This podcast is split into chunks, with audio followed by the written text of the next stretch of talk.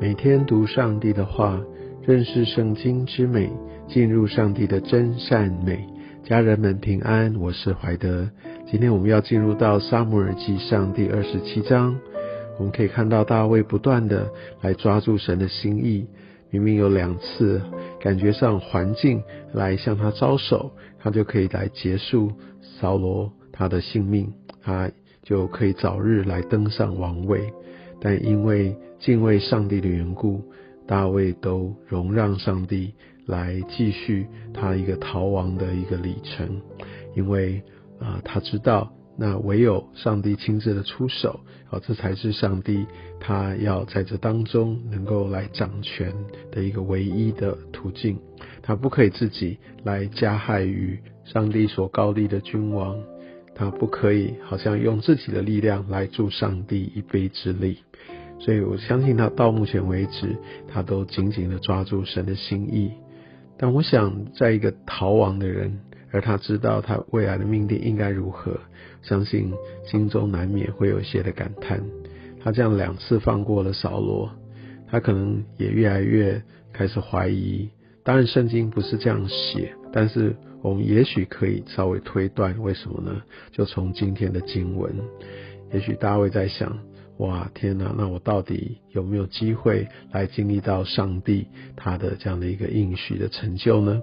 相信他不会用这样子来来埋怨，来来自暴自弃。但是呢，我们却看到在二十七章今天所读的经文当中，看到他真的陷入一个属灵的低潮，他的软弱就显明出来。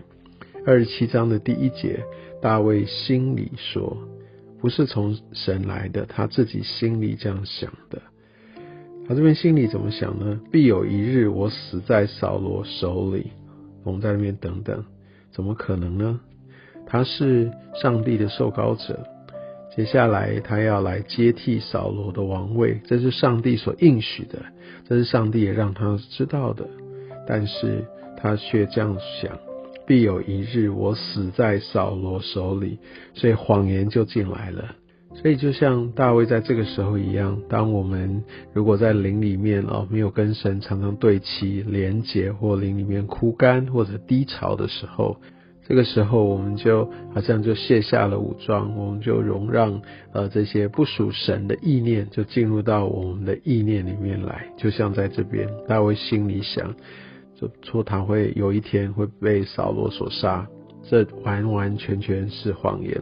所以我们也要非常谨慎来辨识，好像当我真的心里很忧闷的时候，我会不会有一些的想法也是这样的一个从灵里面的一个属灵的攻击，或者有一个谎言进到我们的生命当中。因为当谎言进来的时候，我们就会有错误的判断，甚至有错误的行动。今天二十七章其实就在讲这样的一个状况。所以他说他觉得他有可能会死在扫罗的手里，那不如逃奔非利士地区，所以他要投靠以色列的敌人。你知道，好像是说我想要完成神的工作，但为了我自身的好处，我我不想要担负这样的危险，所以呢，我就进入到反对阵营里面去，为的只是说他可以图个清净，然后他会去选择安逸的生活。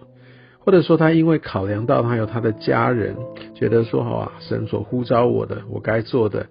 我先放一边，我我就好好的先来安顿我的家人再说。即使说我要去的地方是会让我懈怠的，即使是那个地方其实我知道那个对我来说其实不是上帝的呼召，或者我根本选择，就像这边大卫没有去求问神，所以他就选择用自己的方式想要来安排，来让家人来够很安逸安全，也让自己也能够安逸安全。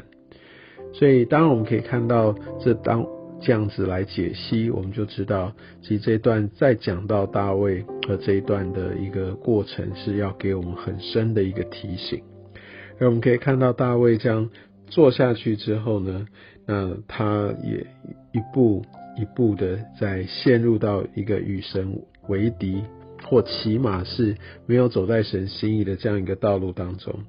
所以他去跟呃那在呃当地的那个雅吉王哈、哦，他就说那他要要求一块地座。当然这个部分可能还好，因为代表他也知道要分开来，可能某种程度呃两大原因吧，一个是呃他可以不会被这个非利士人的一个外神的一个崇拜的在这个环境当中被紧紧的抓住，不仅他自己或这些跟随者很快的就会陷入到异教的这样的一个敬拜里，所以他们要分别出来。但我想这是正面的，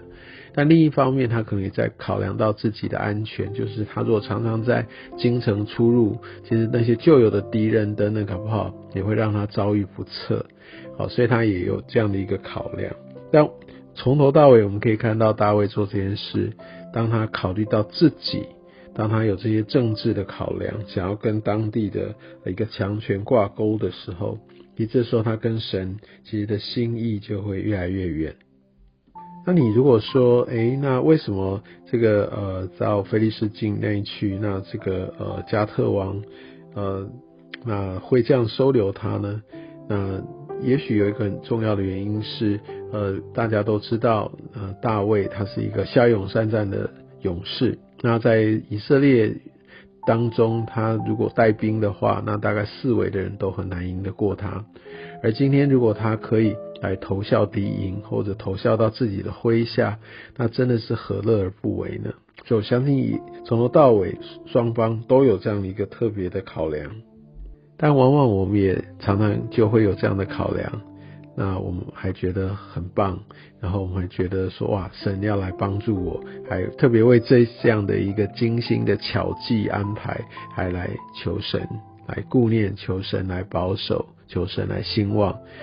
嗯，我相信神有他的心意啦，有些时候他确实容让，会让我们把这样用这样的一个很人治的人为的方式，他还是会持守，但是这是不是会影响我们走到我们的呼召跟命定里呢？这一点我们要非常非常的谨慎。而大卫进入到这样的一个非利士境内，他真的是动辄得咎，所以他必须非常的小心哦。那所以他在所做的所说的，他都要好好的来保护，要包装、哦、我们可以看到今天最后这段经文当中，他明明是去打这些以色列的敌人，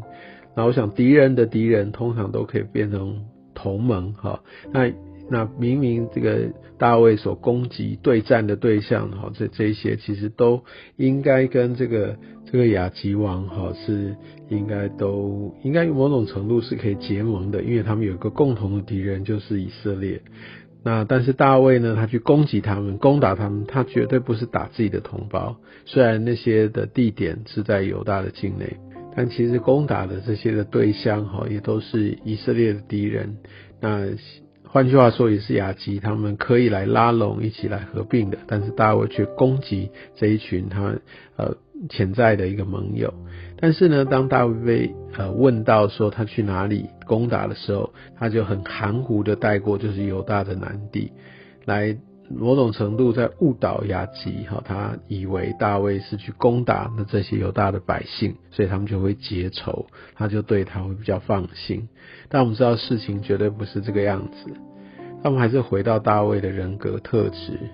他敬畏神，所以他应该都要按照上帝的一些的心意来做，他不会呃就是为了取巧或者去合理化他自己的一些的行为。我想这个从前几段经文都可以非常清楚的看到，但在这边大卫呢，他用欺骗的方式，